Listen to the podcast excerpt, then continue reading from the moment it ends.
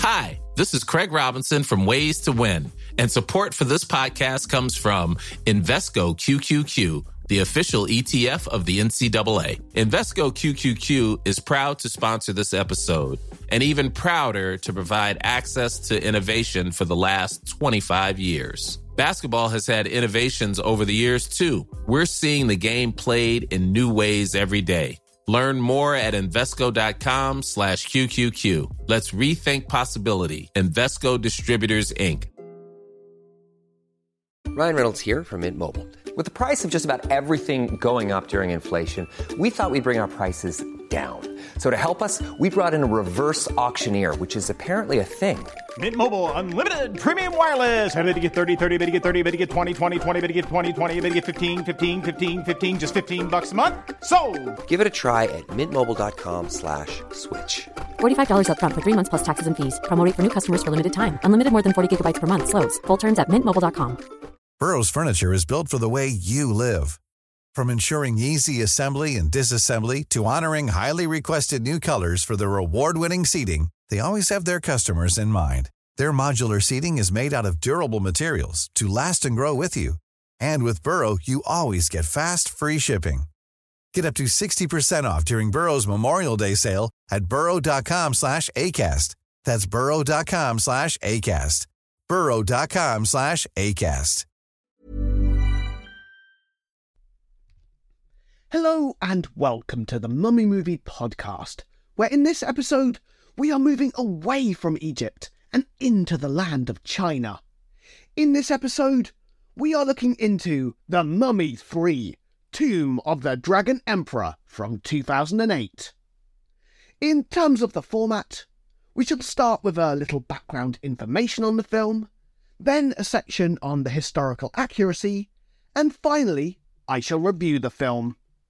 Right. You are the son of two famous explorers, Evie and Rick O'Connell.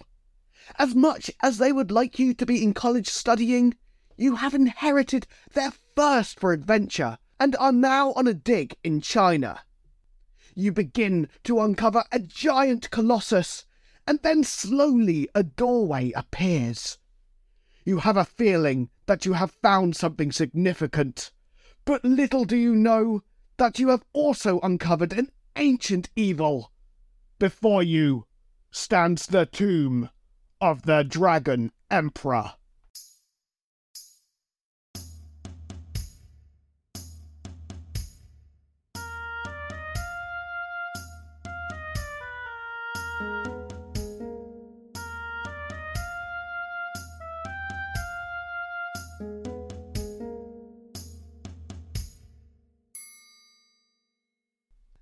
Film had a budget of $145 million and went on to gross $403.4 million.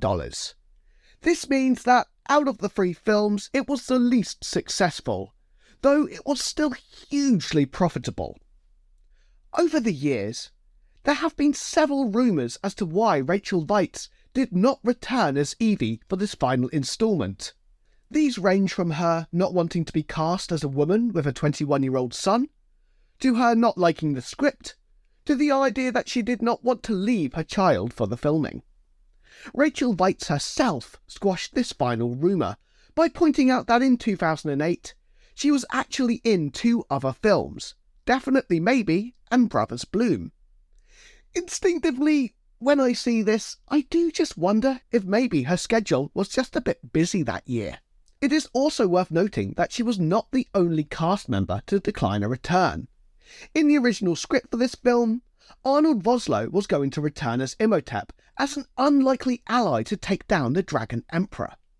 However, reportedly, he did not like the script and so refused.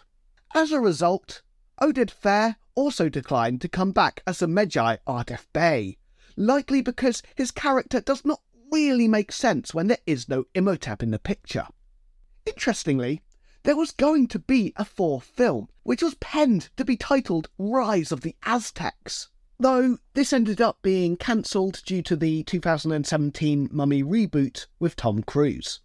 In terms of the cast, sadly, only two of the original main cast members returned for this film, Brendan Fraser as Rick O'Connell, and Jonathan Carnahan as Jonathan. Meanwhile, Maria Bello replaces Rachel Weisz as Evie, Luke Ford plays Evie and Rick's now grown up son, Alex, and Jet Li plays the villainous Dragon Emperor.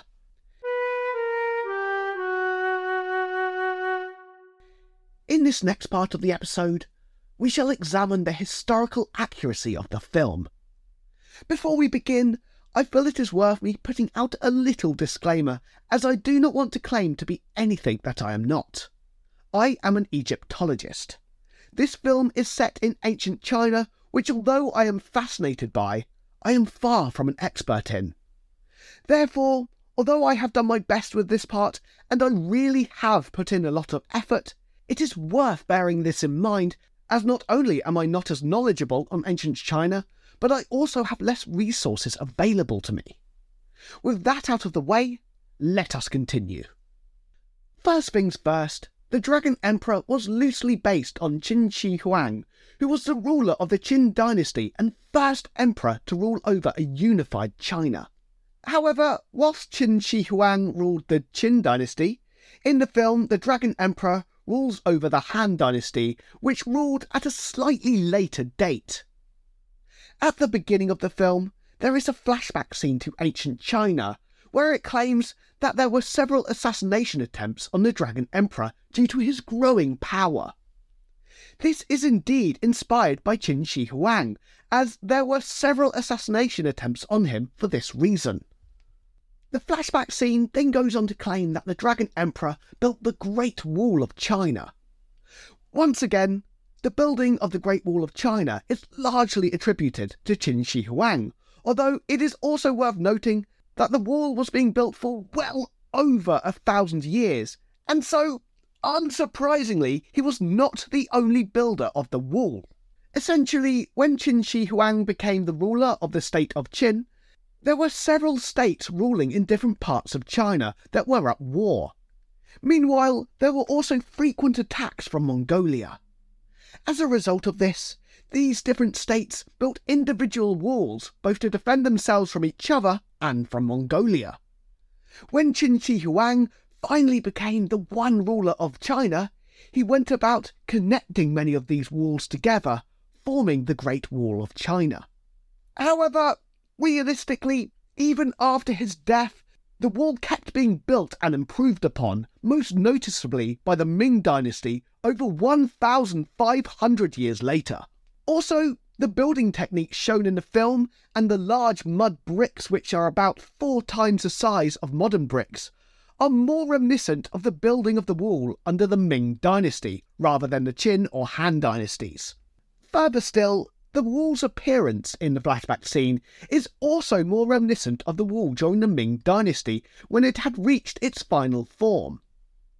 The film then goes on to claim that the Dragon Emperor enslaved many enemies to build the Great Wall for him, and that many of them were buried beneath the wall itself. Firstly, the Great Wall of China was built by a mixture of slaves, peasants, criminals, and soldiers, so slaves were indeed used during the building of the wall. As for the claim that many of the bodies were buried beneath it, this is a little less certain, as, from the sources I have seen at least, no bodies of any of the builders have definitively been found. One popular myth has it that the bodies were buried within the wall itself, though this is highly unlikely as this would have affected the structural antiquity of the wall. It is possible, even probable, that the bodies of those who died making it were buried either underneath the wall or nearby it. In fact, considering that these workers would have been living near the wall during its construction, this argument just makes the most sense. Though, for myself at least, the main quoted evidence I found for this, the story of Men Yu's bitter weeping, seems a little slim. In this story, Men Yu's husband dies building the wall. She weeps by the wall to such an extent that part of it collapses, revealing the burial of her late husband beneath. Now, I am not saying that stories such as this cannot contain grains of truth, but they also contain fantasy and symbolism. They are written to entertain and bring forth emotion. At best, I feel such stories should be treated with extreme skepticism when it comes to actual history, and they most certainly do not stand up on their own merit.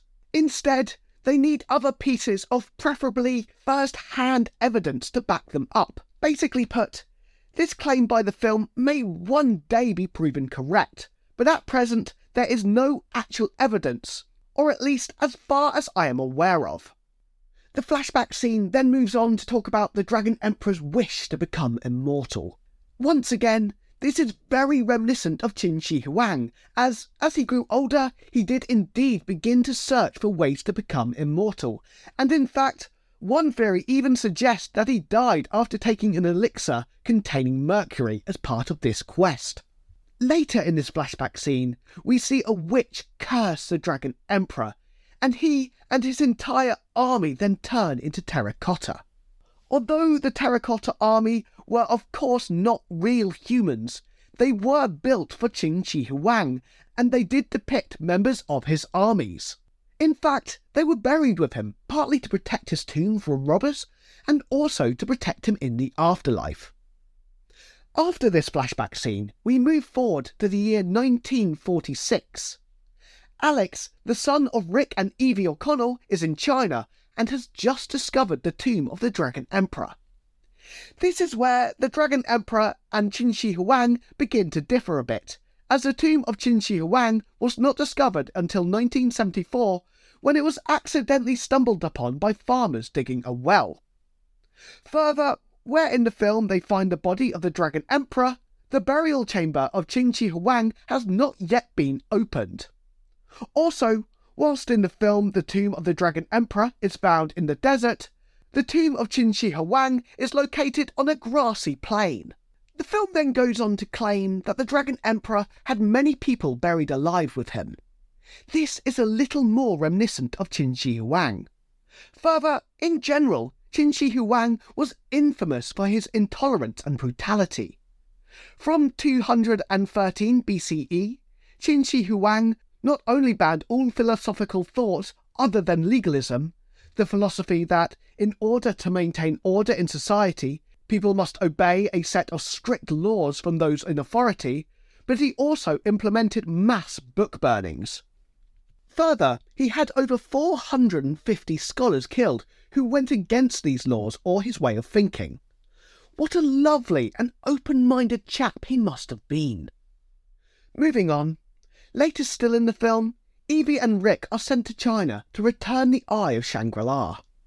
This artifact is completely fictional, and in fact, even the location of Shangri La is fictional and first appears in the 1933 novel Lost Horizon. During this journey, Rick and Evie discover Alex is also in China, and although they are angry that he has left college, they go to see the chariot burial of the Dragon Emperor, which has been moved to a museum. A few things here. Firstly, there's absolutely no way such a well preserved chariot burial would have been moved from a tomb that quickly. And, for myself at least, I would argue that such a find should remain in its tomb, especially considering how well preserved the tomb was.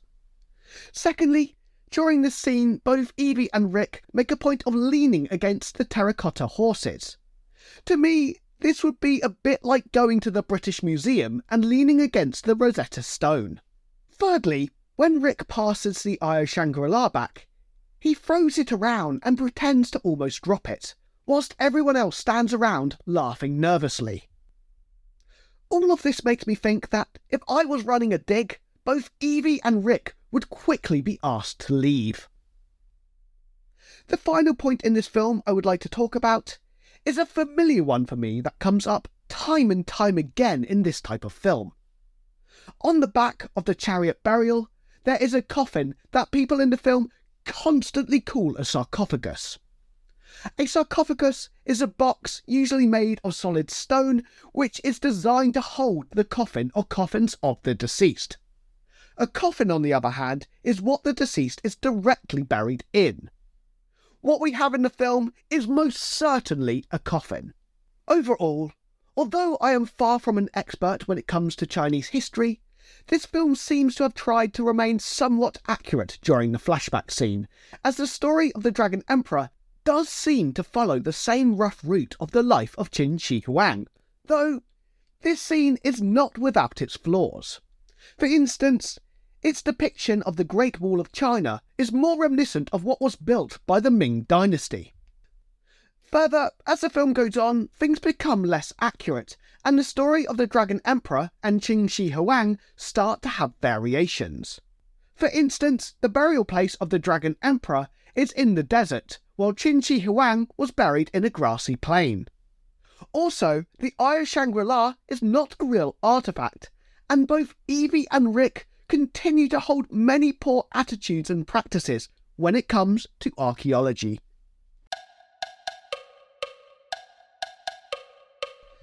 We have now arrived at the review section for the film. In this part, I shall go over what I feel are the good and bad elements and then rate the film out of 10. To begin with, although there are arguments about whether this film should have stayed in Egypt or not, considering the direction this film took, my initial feelings is that Jet Li was a good option for the new villain. Although it is also fair to say you don't see that much of him, and he never really feels as if he is giving it his all. This is partly down to the fact that due to his schedule, he was not able to make most of the filming, and as such, for the most part, he is portrayed either in terracotta form or as a rotten corpse, complete with horrendous CGI. I also feel that the film misses an opportunity here, as there are surprisingly few good fight scenes, and I would argue that none of them involve Jet Li. The closest thing he has to a proper fight scene was near the end of the film, and much like with many of the scenes in the film, it was ruined by unnecessary slow motion. However, in my opinion, the Dragon Emperor is an underrated character, and basing him off of Qin Shi Huang was a good idea as he was not only well known for his brutality and wish to become immortal, but as the man was the one who united China, it is not ridiculous to think that in this weird, terracotta, mummified form, he would try to take over the world. In fact, considering that the historical Imhotep, the villain of the first two mummy movies, was the architect behind the Step Pyramid, on paper at least, Qin Shi Huang makes more sense to base a villain off of Though, of course, the reason Imhotep was used was because of the 1932 classic rather than actual history. Moving on, when we first see Brendan Fraser in this film, he is fly fishing, ends up getting a hook caught in his neck, and then shoots a load of fish. I will admit, I always feel happy seeing Brendan Fraser as Rick O'Connell, and I do like this scene. I feel it gives me just a little boost of serotonin, and sometimes that's all you need. I will also say that Evie becoming an author in this film does make sense for her character, as does her slowly becoming bored of that life. I do also enjoy that the novels she writes are called The Mummy and The Mummy Returns, as this is a fun little Easter egg. Though, of course, it is hard not to feel a little bit sad every time you see Maria Bello in the role of Evie rather than Rachel Weisz. I do not want to be too harsh on Maria Bello here. After all, she is simply an actor doing her job, and I do feel she tried to do the role justice. But unfortunately, for myself at least, there just is no replacing Rachel Weisz as Evie, and I do not feel that Maria Bello and Brendan Fraser had the same organic chemistry. When it comes to Jonathan Carnahan, Evie's brother Jonathan, I personally felt that he stepped back into the role as if he had never left it. And although the script often was a little lacking, I do feel that Jonathan Carnahan made an admirable attempt at making it work on his end. Further, near the beginning of the film, we find out that he has opened a nightclub and this is very appropriate for his character. Further, I enjoy the little nod to the first two films here, as the club is called Imhotep's. However, there are one or two scenes that are basically just used as jokes for Jonathan that really should have been more. For instance, at one point, Jonathan gazes out at the paradise that is Shangri La, and he makes a joke about making a casino there. That's it. We see Shangri La for less than 10 seconds in this film just so that he can make this joke. I feel that this is a serious underutilization of this scene, as our heroes are literally standing on the border of this magical land. Moving on, when it comes to the use of the terracotta army here, I felt that this may be a little bit silly, but at least it was a bit original. And it was a logical way of giving the Dragon Emperor an army. Speaking of silly, at one point in the film, our heroes travel into the Himalayas and end up getting into a fight with the Dragon Emperor, during which Yetis come to the aid of our heroes. This scene is ridiculous and badly CGI'd, but I will admit I liked it, and I feel it is one of the most iconic scenes in the film. Whenever I see this film, this is a scene that I mainly look forward to, as it's just the right mix of random, ridiculous, and laughable to weirdly work. When it comes to the music throughout the film, it is never bad, but I do think that of the three films, it is the weakest. However, there are points where they add an oriental tone to the music, which is really nice, though I also feel that it's incredibly underutilized. Also, although I do admire that the risk the writers took in changing the setting of this film, I do feel that for a large part it leads to the film feeling quite empty. As already mentioned in the background information section of this episode, only Brendan Fraser and Jonathan Carnahan return from the main cast, and although I feel they stepped back into their roles well, I can't help but miss the other cast members, and I do think that it leads to the film feeling quite hollow. This is not particularly helped by the script, which is uneven at best. Firstly, although there are some parts that I did find funny, such as Jonathan's distress at seeing Evie and Rick bringing yet another mummy back to life, often the film tries too hard when it comes to humour, and it feels like someone trying to do a poor imitation of the first two films without truly understanding what made them great. As kind of has already been touched on, I also felt that for the most part, the CGI really ruined this film. I mean, the CGI in the Mummy franchise has never been that good. But when the Dragon Emperor turns into a three headed dragon towards the end of the film, it makes the infamously bad CGI of Dwayne Johnson as a scorpion look like it had been sculpted by Michelangelo himself. Worst of all, however, was how I felt at the end of this film. With The Mummy, I felt a sense of happiness and satisfaction as I saw the credits begin to roll. With The Mummy Returns, I felt the same and was pleased that they had managed to capture that same magic. With this one, I didn't really feel anything at the end, and in a way, that is the worst crime of all. In terms of the reviews for this film, they were pretty poor. On Rotten Tomatoes, it has a critic score of 13% and an audience score of 30%. And on IMDb, it has a score of 5.2 out of 10. As for the general consensus, it's that this is a disappointing sequel and that the missing actors, especially Rachel Weisz, seriously harmed it. I do feel that 13% is a little harsh for this one. However, I do agree that it was disappointing, especially when compared to the first two films, which, in my opinion, are not only real classics, but also the two best films I have reviewed since doing this podcast. Overall, I would give this film a 5 out of 10. It is not necessarily a film I would recommend, but if you have watched the other two films and feel a need to complete the series, that's fair enough, to be honest.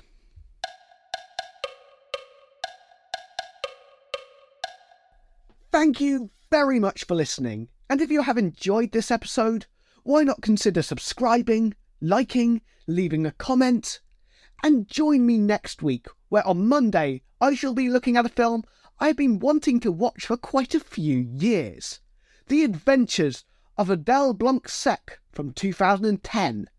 And then join me on Thursday, where I shall be joined by a guest, Oliver Reason, who last joined me to look at Plan 9 from Outer Space. This time, we shall be watching once again an entirely un Egyptian film He Man, Masters of the Universe, the live action film from 1987 starring Dolph Lundgren and Courteney Cox. I hope you all have a great week and see you then.